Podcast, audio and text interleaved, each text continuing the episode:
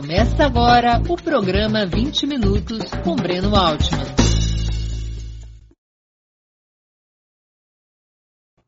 Bom dia.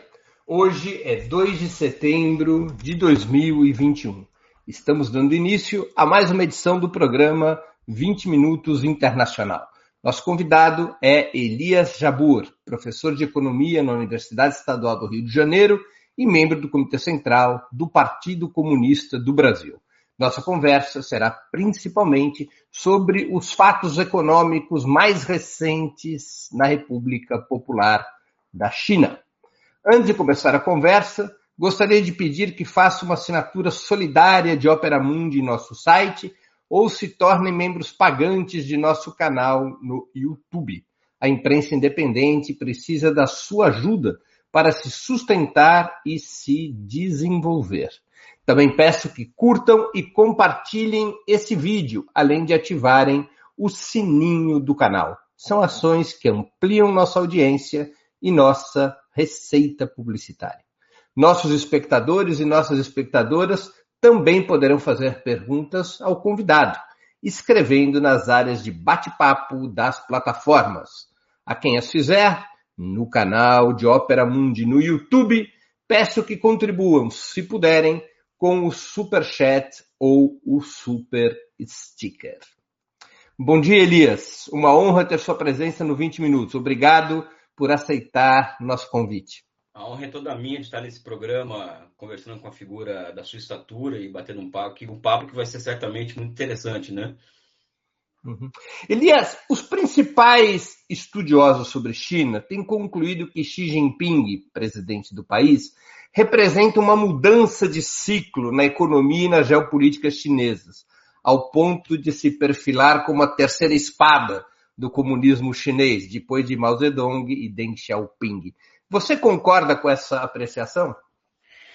Eu sim e não, né? Porque sim, porque realmente ele tem, ele tem representado a, a possibilidade de respostas concretas a contradições que a China tem enfrentado tanto dentro quanto fora do país, ou seja, tanto, tanto no âmbito da geopolítica quanto no âmbito do doméstico, mas não porque o que se percebe na China desde 78 é uma continuidade, desde de Deng Xiaoping até ele, é uma linha, vamos dizer assim, de, de continuidade com pouca ruptura nas políticas, né?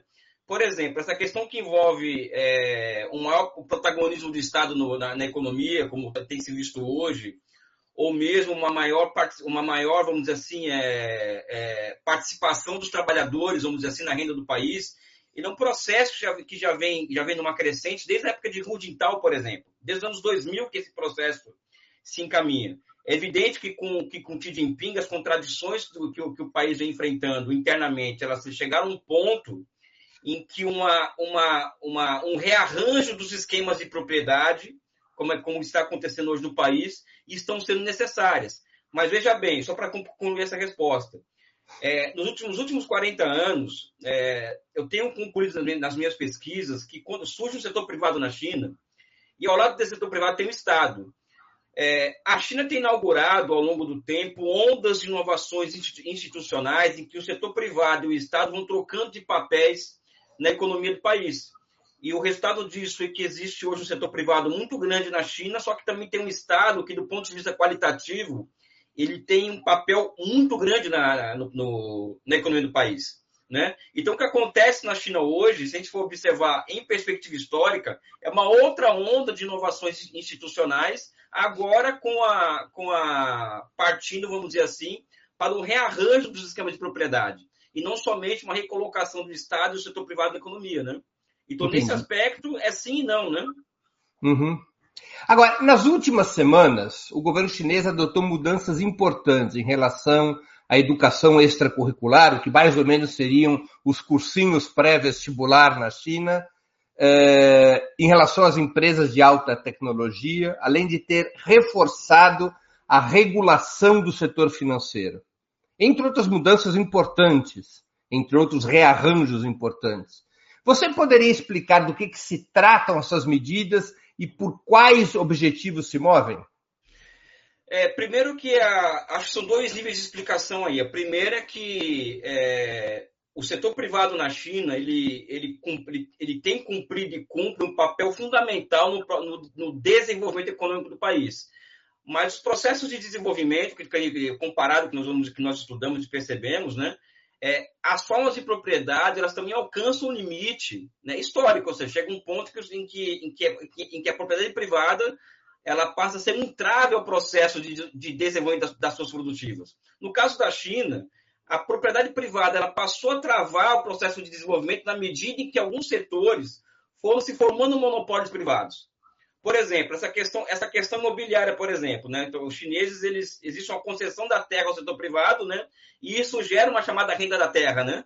Isso, isso tem, isso tem levado a, a, a com que as famílias elas, elas cada vez mais é, se utilize de grande parcela da sua renda para pagar aluguel ou comprar um apartamento. Ou seja, um dinheiro que poderia ir para o consumo de, de, de, de mercadorias, outra, outras, outras, outra finalidade, e indo para aluguel de casa ou compra de residência, ou seja, uma coisa muito alta. Uma outra parcela, por exemplo, indo para, principalmente o setor, setor urbano, né? para bancar a educação dos filhos, ou seja, é muito, muito concorrido isso na China, como na Ásia em geral.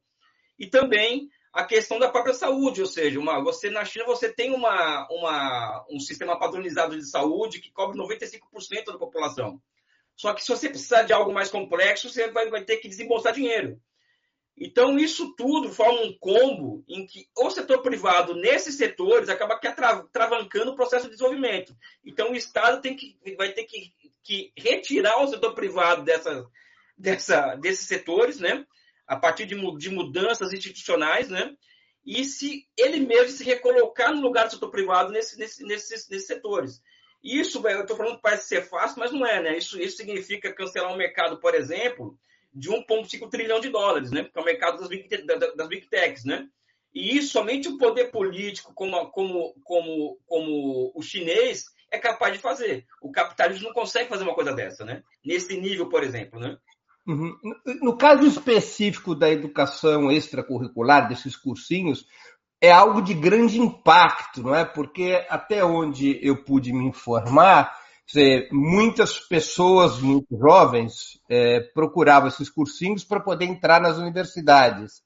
E isso acabava criando uma espécie de filtro social, beneficiando os mais ricos e prejudicando os mais pobres. A medida do governo chinês foi muito impactante, porque de uma hora para outra decretou que não pode mais ter fim lucrativo nesses cursinhos, o que na prática expulsou o capital desse setor, não é? É isso não, mesmo exata, Exatamente isso. Exatamente isso, ou seja, expulsar o capital desse setor e a linguagem, eu falo assim porque a gente tem contato com da, da, da, das nossas pesquisas de gente próxima ao poder político na China, próxima do Xi Jinping, né? E a linguagem, o léxico deles ali, das pessoas em torno do, do Xi Jinping, é isso, olha, é retomar do capital algo que foi, que foi apropriado pelo capital. Uma coisa é a linguagem que vai para o jornal, que vai para a lei, outra coisa é como, que ele, é como eles tratam o fenômeno entre eles, né? Então, o léxico que, que, que pessoas próximas a Xi Jinping têm usado para lidar com essas medidas é essa, olha, é retomar do capital que foi apropriado pelo capital. Isso não é o Elias falando, são eles dizendo isso, né? Isso é muito impactante. Né? Isso é uma expropriação, literalmente, né? Uhum. E em relação às empresas de alta tecnologia, que tipo de medidas eles estão adotando? O problema das empresas de alta tecnologia, Breno, é o seguinte: a, é, é, aqui no Ocidente existe, uma, existe uma, uma, uma frase né, que é too big to fail, ou seja, é muito grande para, para quebrar. Na China, o que está acontecendo é o contrário. Quanto maior é uma empresa, maior ela vai estar, tá, tá exposta à regulação do Estado. Né? É o contrário que está acontecendo na China. Né? Então, acho que esse é um ponto, ou seja, a necessidade de, de, de, se regular os monopólios privados. Acho que esse é um ponto. Outro ponto é o seguinte: é, você pegar Taiwan, por exemplo, uma amplas parcelas da juventude taiwanesa, né? elas foram procuraram cursos de, de, de, engenharias que as levaram a trabalhar em empresas como a TSMC, que produzem produzem os chips de 5 e 7 nanômetros que a China precisa tanto, né?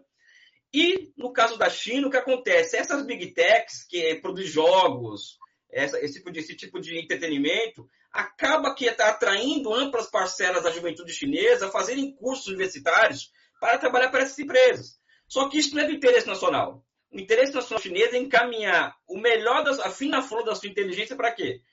para trabalhar em setores relacionados à alta tecnologia e aquelas tecnologias que são sensíveis ao país, como, por exemplo, os chips de 5 e 7 nanômetros que a China não consegue produzir e está 10 anos atrasada em relação aos Estados Unidos. Né? Então, tem todo um contexto que vai além da, da, da, regulação sobre o setor, mas também existe uma questão que é de direcionamento de prioridade do país é, mediante um cancelamento que a China está sofrendo no mercado internacional de semicondutores. Né? No caso do setor financeiro, especificamente a contenda com o Jack Ma da Alibaba, como é que você explicaria esse contencioso?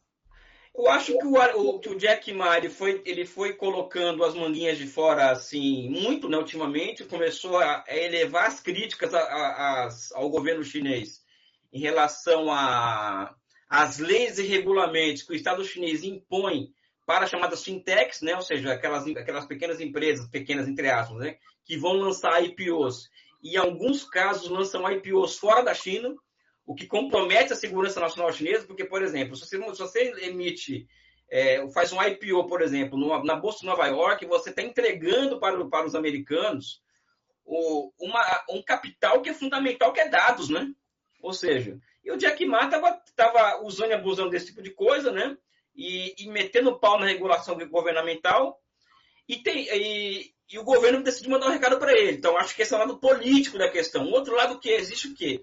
A questão da instabilidade financeira. O crédito na China ele é, ele é, ele é estatal, por excelência. Só que as big techs, as fintechs, por exemplo, elas, elas, elas se conformaram com um sistema financeiro sombra que vem, que vem ajudar de muito negativamente a elevação do, da, do passivo empresarial privado do país. Então, o empresário privado na China, por exemplo, que não tem acesso a crédito estatal, porque os, os bancos estatais emprestam para empresas estatais de forma prioritária, acaba que se recorrendo a essas fintechs, que cobram taxa de juros muito, muito acima de mercado na China. Né? Isso causa uma instabilidade financeira no país e que o governo chinês teve, teve que começar a agir, não teve, não teve como, como deixar de agir. Agora, o recado é basicamente político, né? não é econômico propriamente dito, né? ou seja, é colocar limite né? É, na, na, na, na, capacidade de ação política desses caras, né? porque eles já estavam se tornando, Breno, uma classe para si dentro da China. Né? Esse é o grande problema, esse é o X da questão que o Xi Jinping está tá enfrentando. Pelo Quer dizer, a burguesia chinesa, que tinha poder econômico, mas não tinha poder político, começava a criar as condições para disputar o poder político, é isso? Exatamente eu acho que elas fazem. É, não, aqui não tem ingênuo aqui, né? Elas, elas compõem o poder político.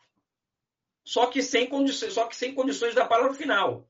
Né? O que vinha acontecendo é que, por exemplo, eles estavam cada vez mais se manifestando publicamente a favor da abertura da conta de capitais, a favor de, de, da quebra do partido, do, do, monopólio do Partido Comunista, sabe? falando abertamente sobre isso, né? E são coisas que são, que são assim, é, o Rubicão, como diz o outro, que, é, que não pode atravessar na China. Tudo bem, você pode ficar rico, pode acumular riqueza, mas olha, não coloque em questão o poder do Partido Comunista. Eles e os caras começaram a colocar, né? Então, acho que o que acontece hoje na China é basicamente o um processo. Um também freio de arrumação. Exatamente isso. Exatamente isso. Uma subjugação. Um, um processo de subjugação, né? de, de subjugamento, né? Dos bilionários do país, né? Que vão ter que vão ter que agora ter obrigações é, que não são nada pequenas do país a partir de agora, né? Inclusive Mas... pagar herança, imposto, enfim, essa coisa toda. Sim, há uma mudança tributária importante, né? É, porque o que acontece é a China ela tem, ela tem, ela acumulou uma, uma série de contradições ao longo de 40 anos de reforma e abertura, e uma delas é a desigualdade social. Né? E, se tem, e se tem algo que é intolerável para os chineses há milênios, é desigualdade social, ou seja, a China, a, a, a mentalidade chinesa é camponesa igualitarista. Então, a desigualdade social na China é muito mal vista pela população. Especialmente então, é a desigualdade ostentatória, né? Exatamente isso. Tanto é que na China, por exemplo, uma, em 2009, uma das vezes que eu tive lá, as pessoas, para protestarem contra, contra a desigualdade social, começavam a colocar foto do Mao Tse Tung na porta da casa delas. Por quê? Uhum. Porque o Mao é o símbolo de um camponês igualitarista. É um símbolo, né? Então, hoje, como a desigualdade social na China está em queda, já está em queda há muito tempo, mas ainda é algo insuportável e passou a ser um entrave ao desenvolvimento das suas produtivas, o governo chinês está tendo que pegar o boi pelo chifre, né? Você acha chifre... que o grande carimbo da gestão do Xi Jinping é colocar no centro da sua política a associação entre desenvolvimento e luta contra a desigualdade? Eu acho que ele aprofunda essa tendência que já começa com o Hu Jintao, que é o anterior, né? Uhum. Sabe? Eu acho que a grande marca dele é aprofundar essa questão, mas no fato de é, se perguntarem qual que é a grande marca do Xi Jinping, eu acredito que é, que é, que é o reposicionamento do papel do Partido Comunista na sociedade chinesa. Entendi. É político. Né?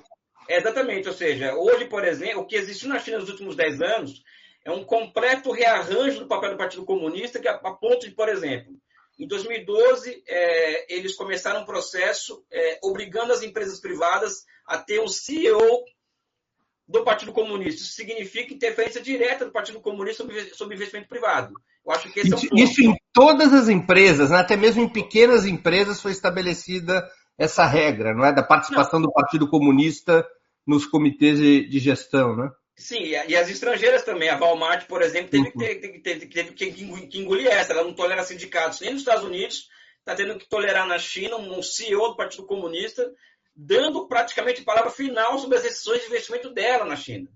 Agora, como você interpreta, por exemplo, há setores é, da imprensa ocidental que interpretam duas dessas mudanças institucionais, o fortalecimento do Partido Comunista nas empresas e o fortalecimento dos sindicatos no interior das empresas privadas, como parte de uma estratégia que pode ameaçar o mercado. Muitos articulistas da imprensa ocidental veem dessa forma.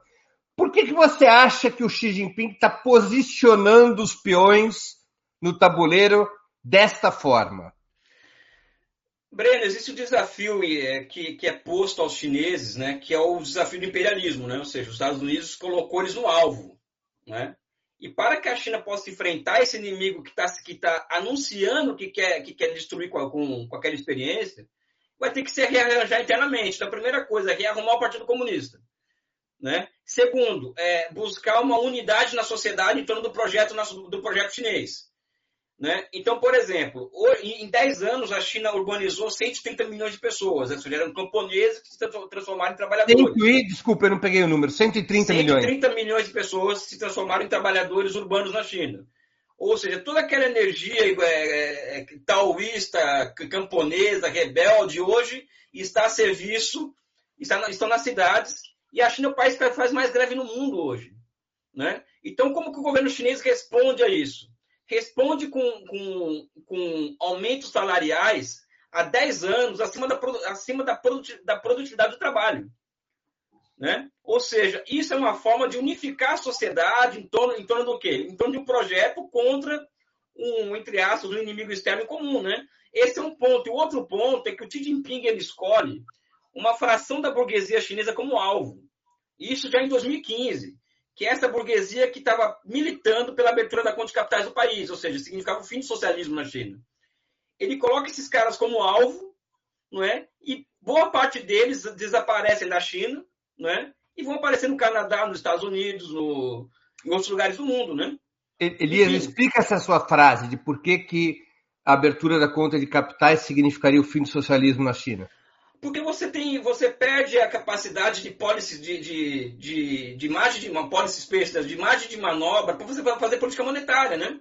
Então você, você abre a sua economia, vamos dizer assim, você vai ter que, você quando abre mão de, abre mão da, abre a sua conta de capitais, não é só conta, só conta de capitais que você abre. Você abre o monopólio sobre a taxa de câmbio, você abre o monopólio sobre o comércio exterior, e você vai ter que abrir mão do papel das estatais da economia.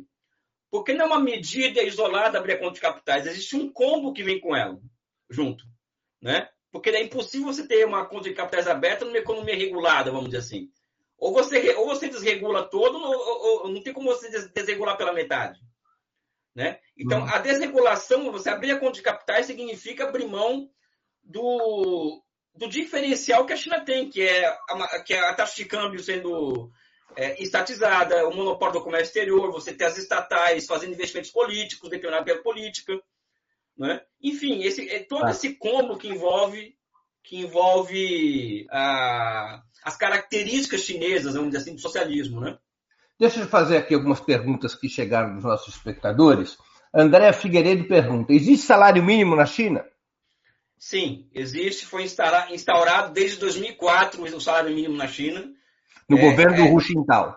É, é por isso que eu disse que começa com ele essa, esse rearranjo é, da, da centralidade da questão social, vamos dizer assim, né, da, da, do enfrentamento à questão das desigualdades. Né?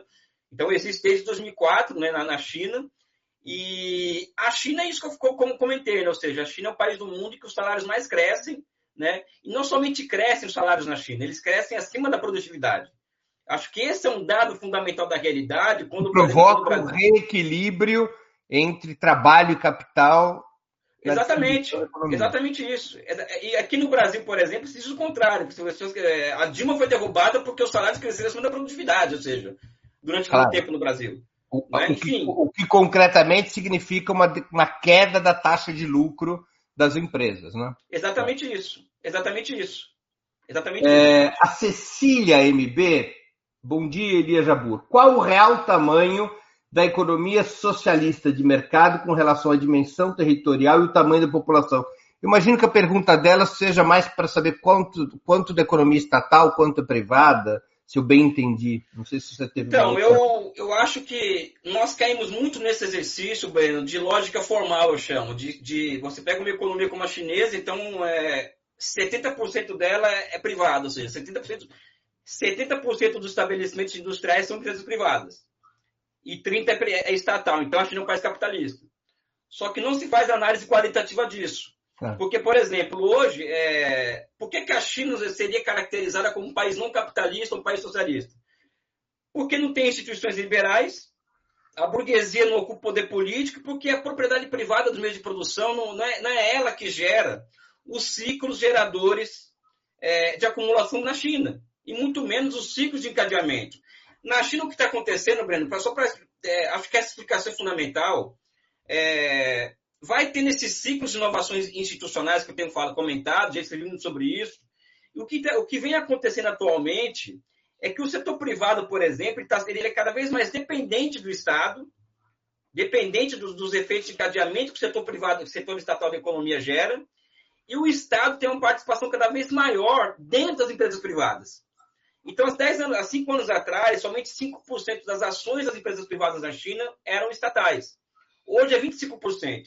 Isso significa que vão surgindo na China formas históricas de propriedade que não está em nenhum manual de marxismo, do Lenin, do, do Engels, ou seja, novas formas históricas de propriedade.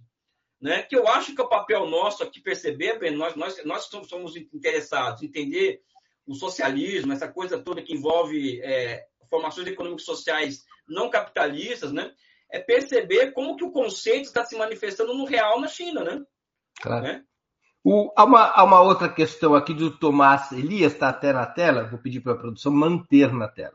Segundo Richard McGregor, o Xi Jinping hoje não chefia um partido de trabalhadores e camponeses, mas é um partido de gerentes e empresários. Isso é verdade? Eu acho, então, o que, eu, o que eu acho do Partido Comunista é o seguinte: se nós formos pegar, por exemplo, primeiras tarefas históricas do Partido Comunista, né? Então, as tarefas históricas do Partido Comunista é a modernização do país né? É, não estava nos escritos originais de Marx que o papel do Partido Comunista seria industrializar o país, seria fazer reforma agrária, seria alfabetizar a população. Então tem que observar por esse ponto. E por outro ponto é que é um partido que empreende uma luta né, anticolonial que se mantém até os dias de hoje. Né? Então acho que esse é um ponto fundamental para entender o que é o Partido Comunista. Seria um come-tanque do Sun Yat-sen, com a diferença de que no longo prazo ele vislumbra a superação do capitalismo e a consecução do comunismo. Né? Esse é um ponto. Outro ponto é que, se você olhar a composição do Partido, do, do, é, do, do Partido Comunista da China, né? ele é majoritariamente de camponeses trabalhadores, os filiados do partido. Não é, ou seja, é, uma, o, o McGregor não diz verdade em relação, ele não apresenta um dado em relação a isso. Eu posso apresentar um dado em relação a isso. Né? Agora, e os empresários na China, por exemplo, o Partido Comunista significa hoje 0,003% dos filiados ao partido. E, ah, Elias, qual é a sua opinião, por exemplo, de filiar empresário do partido? Eu sou favorável. Porque as tarefas históricas que o Partido Comunista está hoje entregando para a sociedade são tarefas históricas, vamos dizer assim, é... que corresponderiam à, da Revolução Burguesa aqui no Ocidente. E, você, e na medida que você permite com que empresário surja num país, você, você, você sai da armadilha que a União Soviética fez o seguinte: a única forma de ascensão social na União Soviética era Partido Comunista ou Estado. Então, se você pô, permite que o cara. Então, o cara vira um carreirista, literalmente.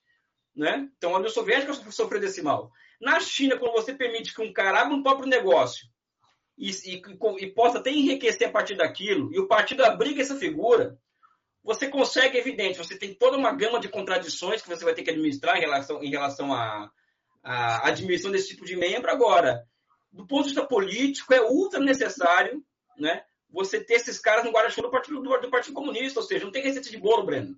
E, e, você é um cara que milita na política, é um quadro político e que pensa estrategicamente as coisas, sabe o que eu estou falando. A guerra, de, a luta de classes hoje, hoje no âmbito internacional, ela exige que se pense grande política. Não pense política no miúdo, né? É, se, é, se é A, se é B, se é C, se é D, ou seja, ver como que a coisa acontece no concreto e no real. Ou seja, você deixa empresário solto, vamos dizer assim, um país como a China, é, fora de um guarda-chuva do Partido Comunista, eu acho uma burrice política, e, há, né? e há um ditado que não é chinês, mas bem que poderia ser, de que é melhor ter o seu adversário urinando de dentro para fora da barraca do que de fora para dentro. Né? Exatamente isso. Eu sou um cara, eu sou uma figura ultra pragmática em relação a essas coisas, porque eu, tenho o meu, a, minha, o meu estudo, ou seja, o que, eu, o que eu, na minha vida eu estudo socialismo. Né? A 25 a China é apenas um caso de um estudo de caso que eu faço, né? Cara, eu socialismo, isso não, é não e você você construir uma sociedade que, que intenta superar o capitalismo em algum momento, isso é uma tarefa histórica que é gigantesca, Breno. E não cabe exercício histórico é formal para isso, né? Aqui no Brasil nós passamos por uma experiência de governo de 14 anos que nós sabemos como foi. Você imagina um país que, como a China, que ameaça de fato o poder, poder estabelecido nos Estados Unidos, né? Tem, tem uma pergunta do Rubem Jaquinto, é um pouco sobre esse mesmo assunto, vou já fazê-la e a gente passa para outros temas. Rubem Jaquinto, duas perguntas, uma associada à outra. Quem ocupa os cargos de direção do Partido Comunista Chinês? É igual aqui no Brasil, onde tem uma hegemonia da classe média branca na direção dos partidos? Eu acho que uma. Eu tenho uma, uma, uma visão é, que eu tenho elaborado ao longo do tempo de que existem, hoje na China, por exemplo, é, existem 2 milhões de pessoas que elas. Não sei se você já ouviu falar, já me viu falar sobre isso em algum lugar, mas existem 2 milhões de pessoas na China hoje que são engenheiros de projetos e economistas que são a fina flor da sociedade chinesa.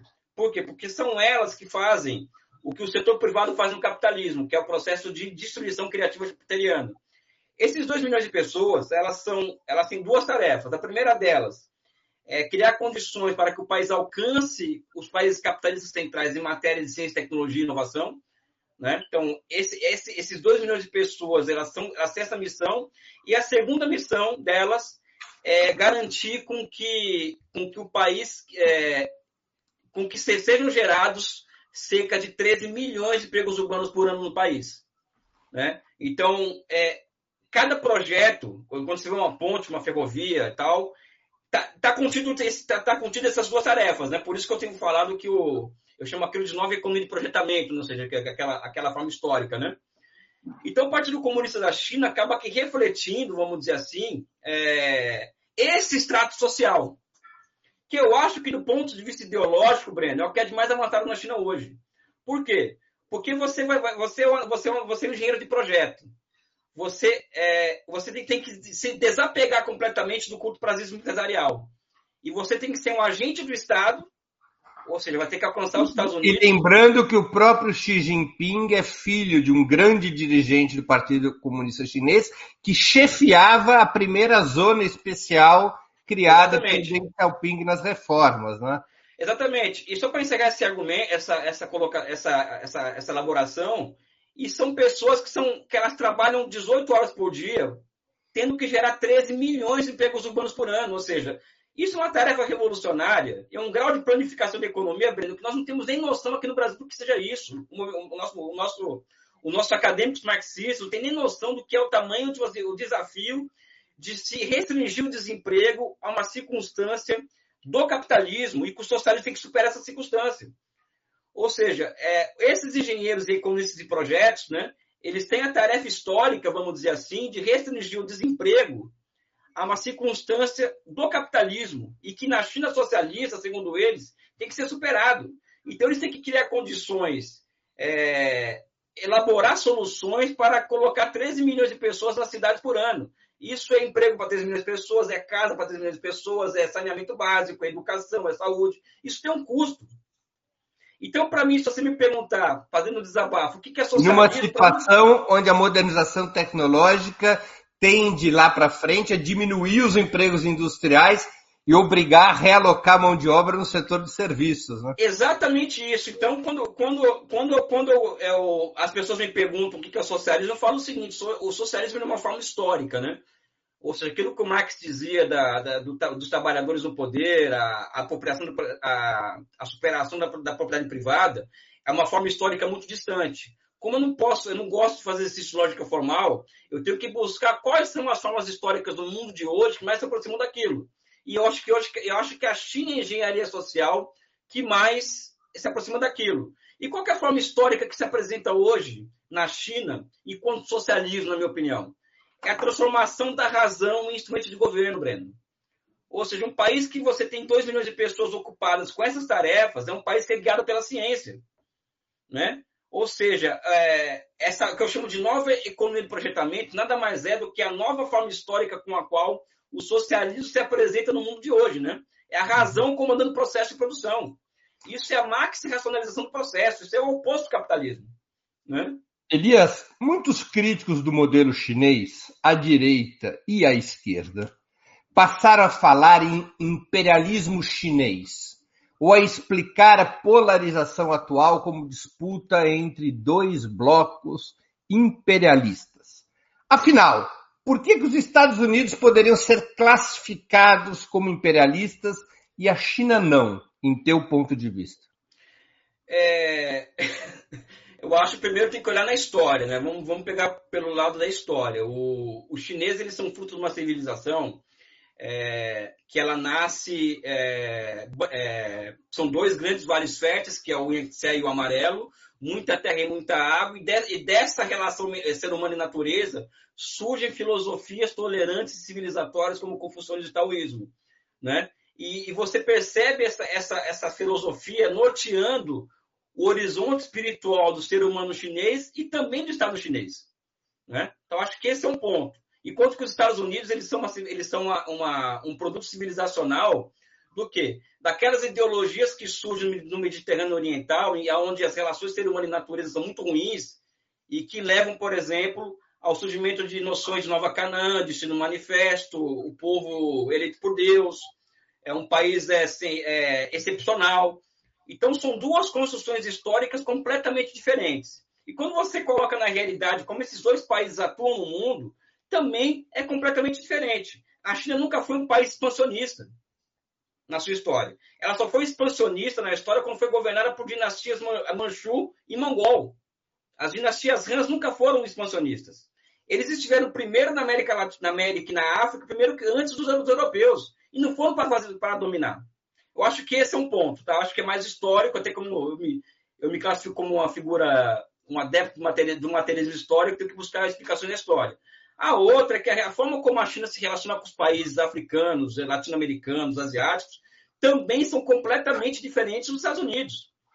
É só você ver, por exemplo, como, como que os americanos, como que o FMI, o Banco Mundial, condicionava a sua, a sua relação com os países africanos e latino-americanos, como a China condiciona a sua relação com os países latino-americanos e africanos. Então, a tendência que a China tem é de se adaptar a projetos nacionais autônomos. Exemplo concreto: Paquistão. Paquistão passou a exigir da China o seguinte: olha, eu não quero somente virar uma exportadora de commodities, eu quero fábrica aqui no meu país. Né? Os chineses não estão tendo que se adaptar a isso. Então, tá, então, então, então está levando fábricas ao Paquistão, ao Paquistão e transferindo tecnologia. A Etiópia fez protesto semelhante. Então, a China está instalando zonas econômicas especiais na Etiópia. Né? O Irã, por exemplo, agora, recentemente, fechou um acordo de 25 anos com a China, é, em que ela vai fornecer petróleo para a China durante 25 anos, e a China vai entregar em 25 anos o metrô de Teherã, é, o país completamente ligado com trens de alta velocidade e rodovias e transferência de tecnologia dessa, de, de trens de alta velocidade, de, de infraestruturas, mais umas duas ou três, de duas a três mil novas unidades industriais chinesas no Irã. Ou seja, é uma reversão completa dos termos de troca tradicionais. Né? Então, não existe nenhum. E tem outra, né? o imperialismo tem uma característica, porque as pessoas falam muito imperialismo e é muito pouco, né? que é a tendência à violência. Né? Não se percebe isso na, na, nas relações da China com o resto do mundo. A tendência ao uso da violência, vamos dizer assim. Essa é uma característica notable do imperialismo, ou seja, a reação em toda a linha. Né? Então, eu acredito que, por mais que a China muitas vezes reproduza os esquemas de relações de periferia, ou seja, o Brasil só exporta commodities e só importa produtos industrializados. Isso é uma opção que o Brasil fez. Né? Não foi a China que falou que o Brasil tem um câmbio flutuante, taxa de juros alta, adotar, a privatizar, fazer reforma trabalhista, teto de gás. Foi os chineses que nos impuseram isso. Né? Então, acho que não tem, assim, falar que a China é um país imperialista não tem, não tem sentido nem histórico, nem conceitual, e nem na realidade. Assim, é algo que não. É, chega. chega é, é, é, um absurdo completo falar uma coisa dessa. Né? Desculpa usar esse termo aqui, tá? É, no, é um absurdo completo. Né? Último exemplo aqui. É, a grande tese de que a China ela, ela, ela está montando uma armadilha de dívida para os países. Então ela vai lá e empresta dinheiro para os países e tal, africanos principalmente, até chegar uma, uma, uma, uma, uma situação em que a dívida é tão alta que eles têm que se entregar para a China. Isso, isso, isso não condiz com a realidade dos dados. Você, quando vai analisar a estrutura dos países de dívida dos países africanos, cada um deles, eu já fiz isso, o país ou a organização que eles menos devem é a China. A maioria deles devem muito mais para o Clube de Paris, para o FMI, para o Banco Mundial do que a China, do que para a própria China. E ao contrário desse, desse, desse, dessas organizações, a China tem o tempo inteiro feito o quê? Feito reescalonamento de dívida desses países, não? Né? ou seja, tem que tem é, os termos de pagamento de dívida desses países. Né? Agora, Elias, tem um elemento em relação a essa discussão sobre imperialismo que eu queria te colocar. É, uma das características do imperialismo seria o predomínio da exportação de capitais. Ou seja, os países imperialistas exportariam capitais para os países periféricos, e ao exportar capitais a partir da transferência, da remessa de lucros e dividendos, é, absorveriam, se apropriariam da riqueza produzida na periferia. Esse não é o tipo de relação que a China estabelece com os países para os quais exporta capital? Não, não porque, vamos lá, vamos nos dados, tá? Porque eu não gosto de trabalhar na ideologia, claro. no, na lacração, vamos nos dados, tá? É, há uns dois anos atrás eu fiz uma comparação da, dos lucros das empresas estatais chinesas e privadas fora da China em comparação com as empresas e bancos europeus e americanos fora da China. É, os chineses, quando, quando eles conseguem fazer um negócio no, nos países, nos, na, na, periferia, com taxa de lucro de 1 ou 2% é muito. Enquanto que as taxas de lucro dos bancos aqui no, na, na, periferia, das empresas norte-americanas, europeias, são muito maiores, 20%, 25%. Por quê? Porque o papel desses investimentos chineses no exterior é, é matéria-prima, é ok, é, é, segurança alimentar, mas é um papel político muito maior, né? Ou seja, a China busca se legitimar no mundo a partir desse, desses, desses, desses, desses investimentos. E também a necessidade também de exportar capital no sentido seguinte, de exportar capacidade produtiva. E nesse sentido, nesse sentido, Breno, é, os chineses, é, eles têm, o Javier Vadel tem uma tese, que é um professor argentino que dá aula na PUC de Minas, que é a globalização institucionalizada, institucionalizada pela China, que é a seguinte, ou seja, a globalização que a China quer entregar para o mundo, ela é uma globalização oposta à, financeira, à globalização financeira, porque não interessa para a China que o mundo empobreça, porque o mundo precisa comprar os produtos dela. Então, quando ela exporta, quando ela exporta, por exemplo, obras de infraestrutura, ela vai gerar emprego industrial. Então, ela vai gerar renda nos países que recebem esses investimentos, para quê? Que poderá comprar produtos dela. É diferente da rapinagem, vamos dizer assim, do Banco Mundial. E para gerar 13 milhões de emprego por ano, haja exportação. É exatamente isso. Exatamente isso. Ou seja, é evidente que tem contradições, Breno. Não é um mundo de, de, de a relação da China com o mundo.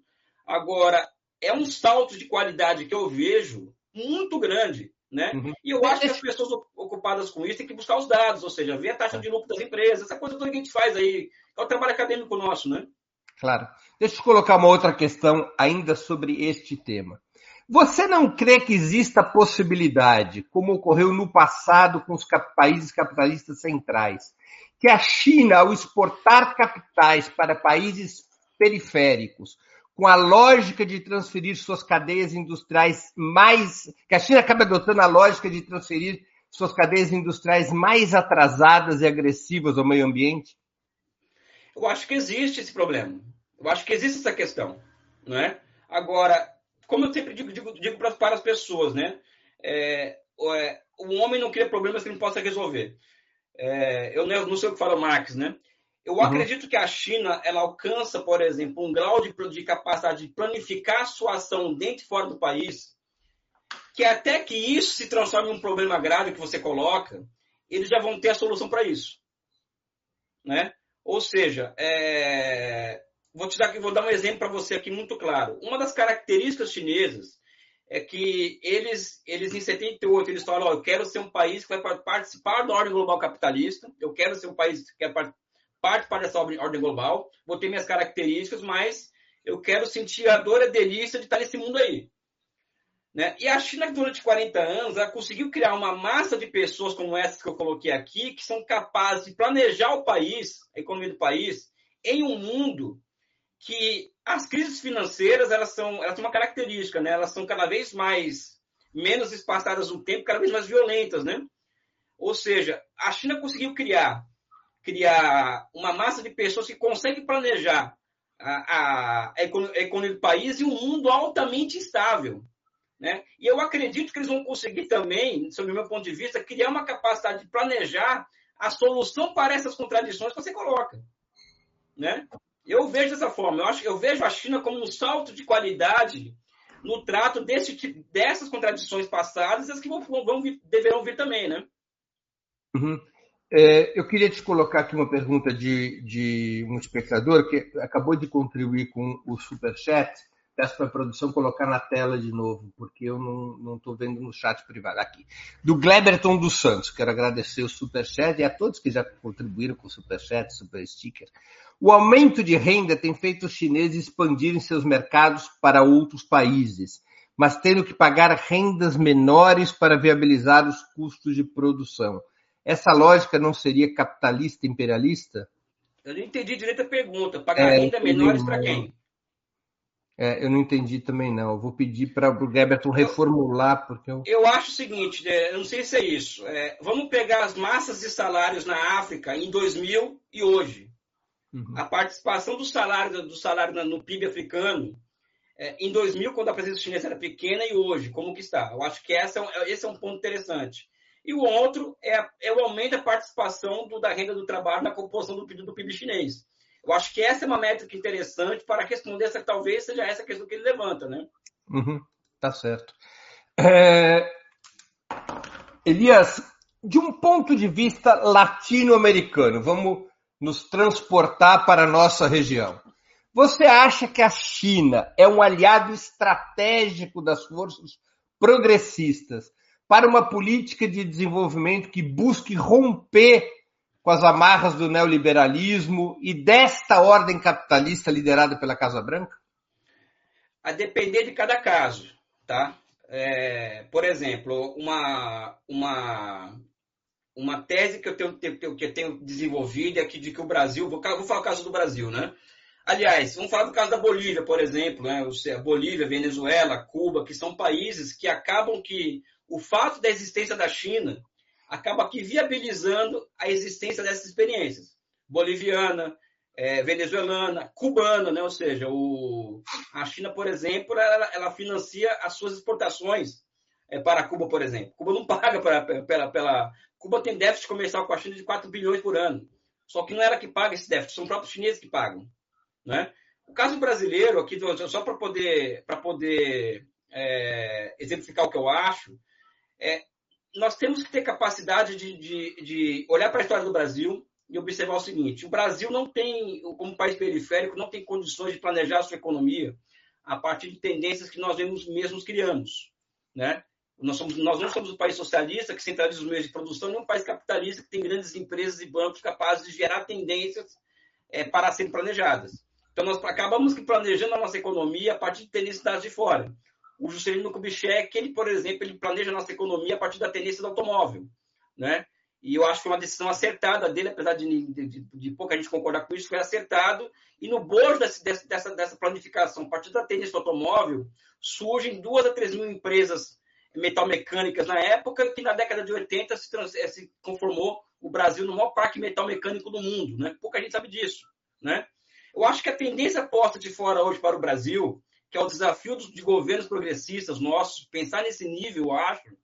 Primeiro, Breno, é, me permita entrar nessa seara, é, nós reorganizarmos o nosso capitalismo privado. Ou seja, todo esse capitalismo privado brasileiro foi destruído pela Operação Lava Jato, vai ter que ser reconstruído no Brasil. E vai ter que ser o Estado brasileiro que vai, que vai reconstruir esse capitalismo industrial que foi destruído. Né?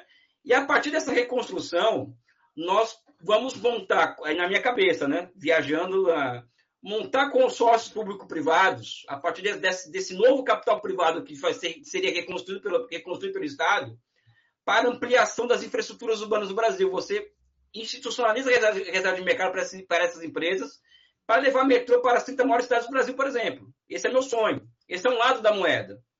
Que, é, que, que eu queria muito que o, que, o, que o presidente Lula pensasse nisso. A reconstrução do setor privado brasileiro e a formação de conglomerados público-privados para enfrentar a questão das infraestruturas urbanas, né? via criação de moeda do, banco público. O outro ponto, da, a outra ponta dessa, dessa equação seria, sob meu ponto de vista, é planejar nossa economia para essa tendência que a China cria. Qual é a tendência que a China cria? A tendência da exportação de bens públicos. Isso significa que nós, por exemplo, PT, PCdoB, PSB, ou seja, esse campo nosso político teria que pensar estrategicamente como preparar o território brasileiro para receber 100, 200, 300 bilhões de dólares de investimentos chineses em infraestruturas. E não seria via poupança externa financiamento é trocar, é trocar soja, petróleo e ferro por investimento em infraestrutura para os chineses. É fazer a troca. Esse tipo de coisa. Bom, aí vem uma questão. A China tem interesse na reindustrialização da América Latina ou do Brasil, ou também se beneficia da atual divisão mundial do trabalho, no qual a nossa região e o nosso país vão se consolidando como fornecedores de grãos e minérios, cujo principal cliente é a própria China? Eu acho que a industrialização no Brasil não, é, não seria contraditório a nós continuarmos sendo, sendo exportadores de commodities. Né? Então, a, a, nossa reindustrialização não seria um empecilho para que o Brasil continuasse a exportar commodities para a China. Tá? Então, eu não vejo a China como uma inimiga da nossa reindustrialização. Não vejo. O que eu vejo é os chineses, por exemplo. É...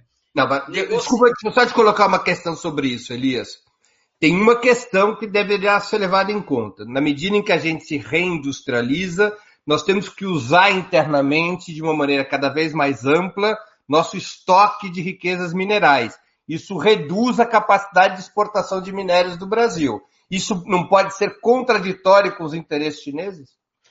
É...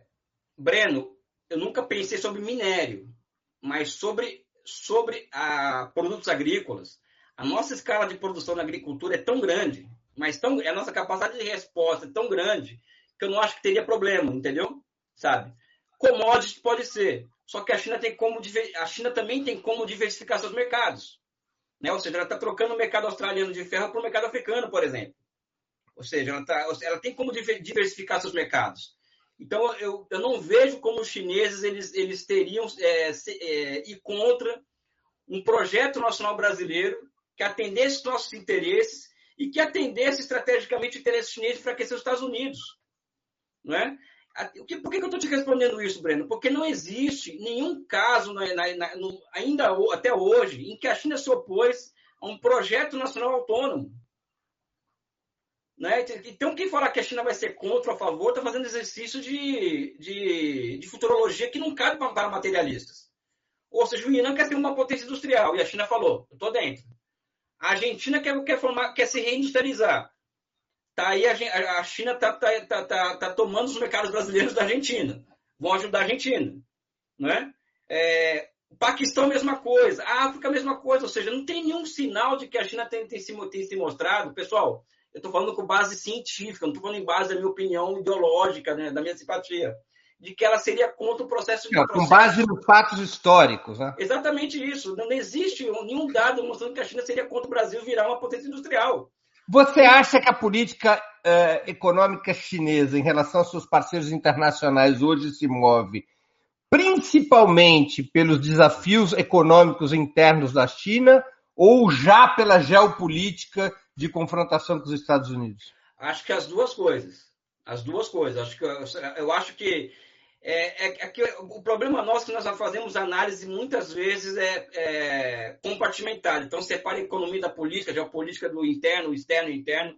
Aí nós temos esse vício. Até eu, é, é parte da nossa formação intelectual é positivista, né?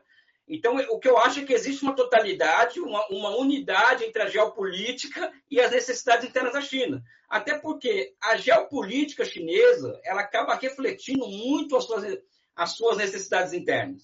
Vamos fazer, uma, vamos fazer aqui um exercício aqui de um exercício de, de, de estratégia.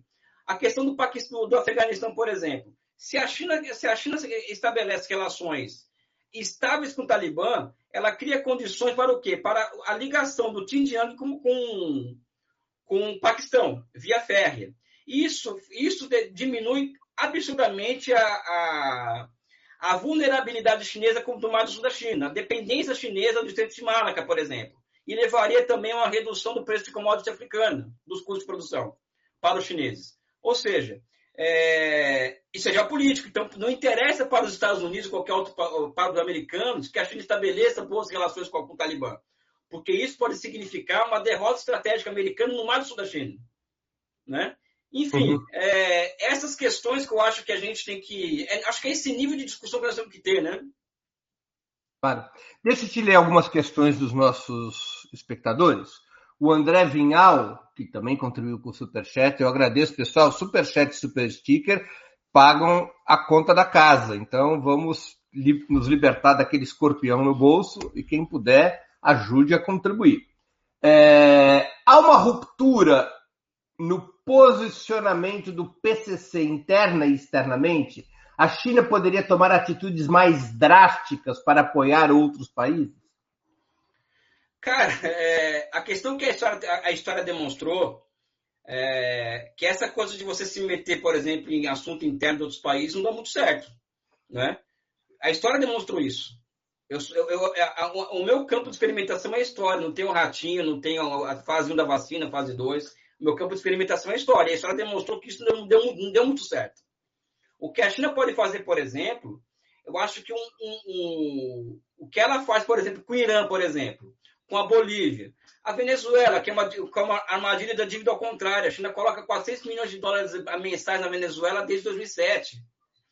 Você quer mais exemplo de, de, de internacionalismo do que isso? Ou então a, a, quantidade, a quantidade de vezes que, que Cuba tem, tem, tem, dado calote na China, da, da sua dívida externa com a China, e a China continua a, a emprestar dinheiro para Cuba. Não é? É, e o Xi Jinping esses dias falou com o Miguel Dias-Canel dizendo o seguinte, a China está com Cuba na construção conjunta do socialismo. Ou seja, o que, que, que, a gente vai querer mais? Né? Que os chineses mandem tropas para, para, para a América Latina? Para... Não tem condições. Eu acho que tem problemas, Breno, que é eu e você. Por isso que eu brinquei aqui, a nossa reconciliação, eu, eu e você, é fundamental para a esquerda. Porque nós somos a solução para o nosso problema, não os chineses. É o PT, é o PCdoB. A gente vai ter que se entender para enfrentar o futuro do Brasil. Não dá para contar com os outros de fora para isso, né? E isso cabe para todos, os, para todos os países, né? O Vicente Juclá, que também contribui com o Superchat, ele pergunta: os Estados Unidos, nas décadas de 40 e 50, também instalaram indústrias no Brasil. Qual a diferença deles com a China atual? são muitas diferenças, né? Porque primeiro a, a remessa de, de, de, lucro, né? Ou seja, é, é, uma coisa, a tendência dos chineses quando eles se instalam, por exemplo, as, as suas linhas de produção fora do país, é a de, é de reinvestir naquele país. Essa é uma tendência que os dados demonstram também isso, né? Enquanto que as multinacionais elas acabam que indo fazendo uma remessa de lucro muito grande. Mas existe uma tendência nova que eu acho interessante que os dados demonstram, volto a falar dos dados, para não achar que eu sou um agente chinês, né? Que é o seguinte: é, as multinacionais americanas e europeias, elas não aceitam muitas condições para se instalar nos países. Ou os países fazem guerras fiscais para poder se instalar ou não. Né? Ou seja, eles, eles buscam as melhores condições possíveis para se instalar. Né? Os chineses, eles têm tido a tendência tá, de se instalar nos países a partir de condições que os países, que os países colocam.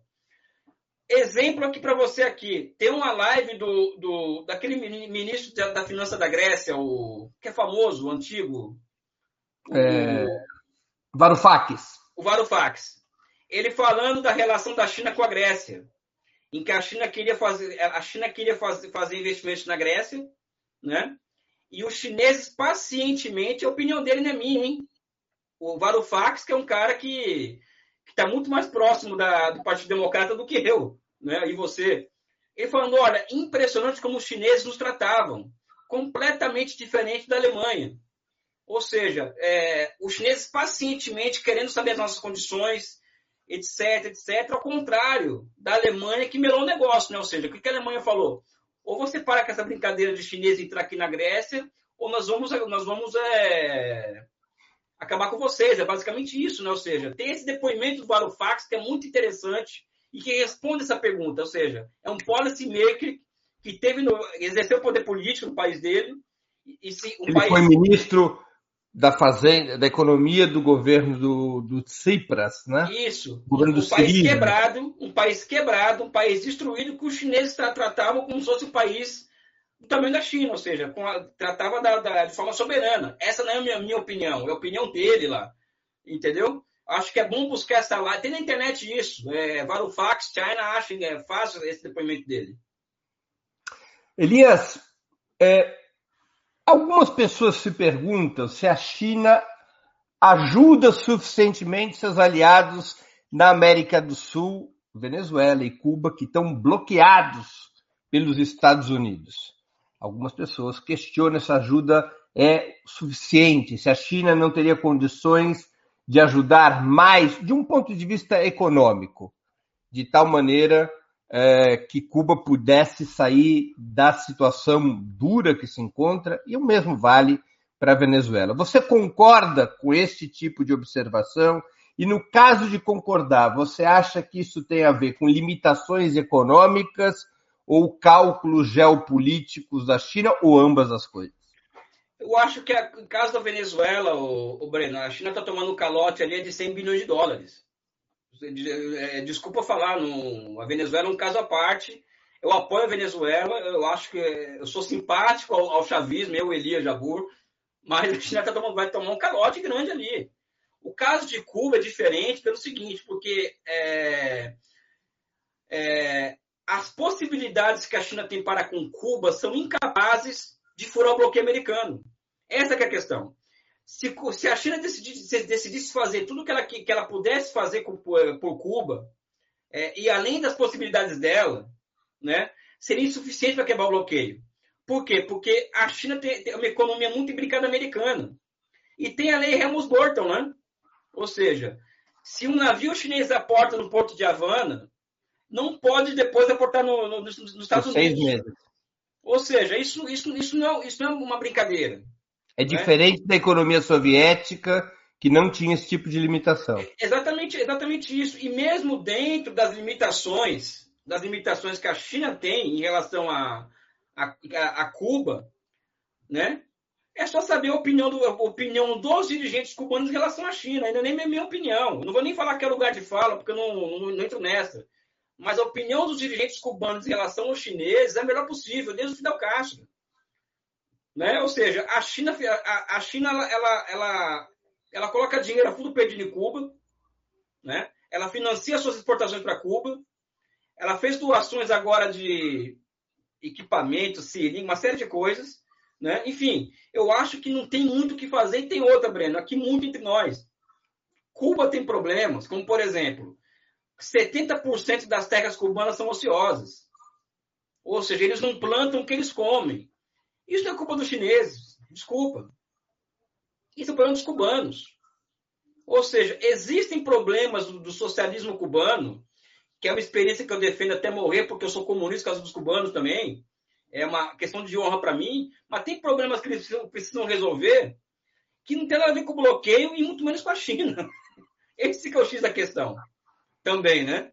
Eu falo porque eu conheço bem a experiência cubana de ter, de ter inclusive, trabalhado na, na, naquela, naquela experiência. Então, é, o bloqueio, ele, ele, ele, ele explica 95% dos, dos problemas cubanos, eu acho. Eu não, eu não, eu não relativizo o bloqueio.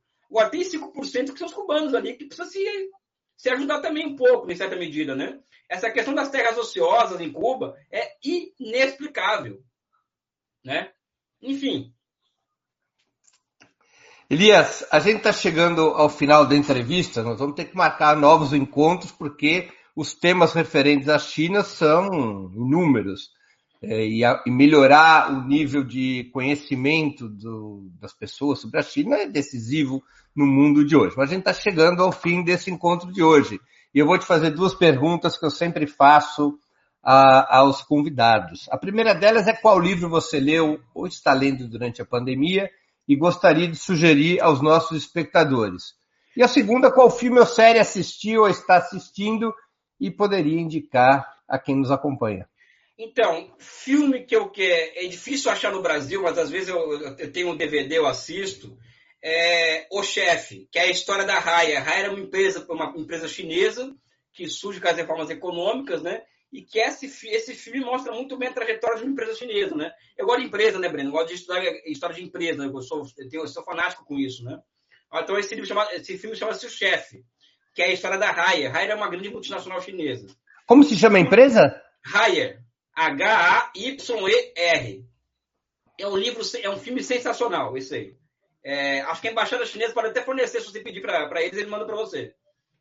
O livro que eu que um livro que marcou minha vida são vários, né? Sabe? É, Hammer, um capitalista em Moscou. Não sei se você conhece o livro. Claro. O dono é da Occidental Petroleum. Exatamente. Exatamente. Esse e amigo é pessoal, livro... tanto do Lenin quanto do Trotsky como do Stalin. Sim. E o, e o outro livro, que eu, o livro da pandemia é o livro O Homem Sem Rosto, né? Que é a história do, do Marcos, Marcos, Marcos Wolff, né? Que uhum. é um livro espetacular também, né? Marcos Wolff foi o chefe do setor internacional, do setor internacional da Stasi, né? Isso, exatamente. dirigia a área internacional da inteligência da Alemanha Democrática e ele foi o responsável por construir o serviço de inteligência cubano. Foi Exatamente. o principal colaborador na construção do serviço de inteligência cubano. Exatamente isso, ou seja, então essas são as minhas indicações aí, né? Além das leituras que eu faço, porque eu também tenho uma, uma parcela do meu dia que eu tiro para estudar os dados que eu tenho levantado sobre a China. Por quê? Para encerrar a discussão. Eu tenho elaborado uma hipótese de que a China, de que a China estaria inaugurando aí um, não um novo modo de produção, mas uma variação de nível superior do modo de produção é, dominante, aquela formação econômica social que eu chamo de nova economia de projetamento. Então, para isso, construir categorias é, filosóficas né, que, que dê base a esse conceito. Então, eu tenho que ir atrás de dados, tenho que ir atrás de regularidades econômicas, construir a, a construção dessa hipótese tem tomado muito a minha, a minha, o meu tempo nos últimos anos, né? Então, a gente pode tirar um dia para falar sobre isso aqui, tá? essa questão do projetamento, claro. o que, que é Certamente voltaremos a conversar sobre China muitas e muitas vezes. Elias, eu queria agradecer muito pelo teu tempo, por essa conversa de grande interesse para o nosso público. Obrigado pela oportunidade que você deu aos nossos espectadores, às nossas espectadoras e a mim mesmo. Cara, eu, tô, eu confesso que eu estou feliz de estar com você aqui, Breno. Você é uma pessoa que eu tenho que eu guardo uma admiração intelectual grande, né? Talvez seja a primeira vez que nós nos falamos aqui na, no seu canal. Eu quero deixar, deixar registrada essa minha admiração por você, né? E que vamos continuar nessa caminhada. Eu acho que temos muito mais convergir do que divergir. Eu acho que esse é o nosso ponto. Que o Brasil precisa da gente, ô Breno. Acho que essa que é a questão, né? Falamos é da China, mas o Brasil precisa muito da gente, né? É isso aí. Um grande abraço, Elias. Valeu. Encerramos assim mais uma edição do programa 20 Minutos. Voltaremos a nos ver amanhã, sexta-feira, 3 de setembro, às 11 horas, com mais uma edição do programa 20 Minutos. O entrevistado será o economista Márcio Poschmann. O tema: a esquerda, se voltar ao governo, deveria repetir a fórmula econômica de 2003? é um debate sobre uma futura política econômica, de um futuro governo de esquerda. Até lá, obrigado pela audiência e um grande abraço. Para assistir novamente esse programa e a outras edições dos programas 20 Minutos, se inscreva no canal do Opera Mundi no YouTube. Curta e compartilhe nossos vídeos. Deixe seus comentários. O jornalismo de Ópera Mundi é mantido com o seu apoio. Faça uma assinatura solidária em www.operamundi.com.br. Com um pequeno valor mensal, você nos ajuda no desenvolvimento de um jornalismo independente e de qualidade. Obrigado pela audiência e até a próxima.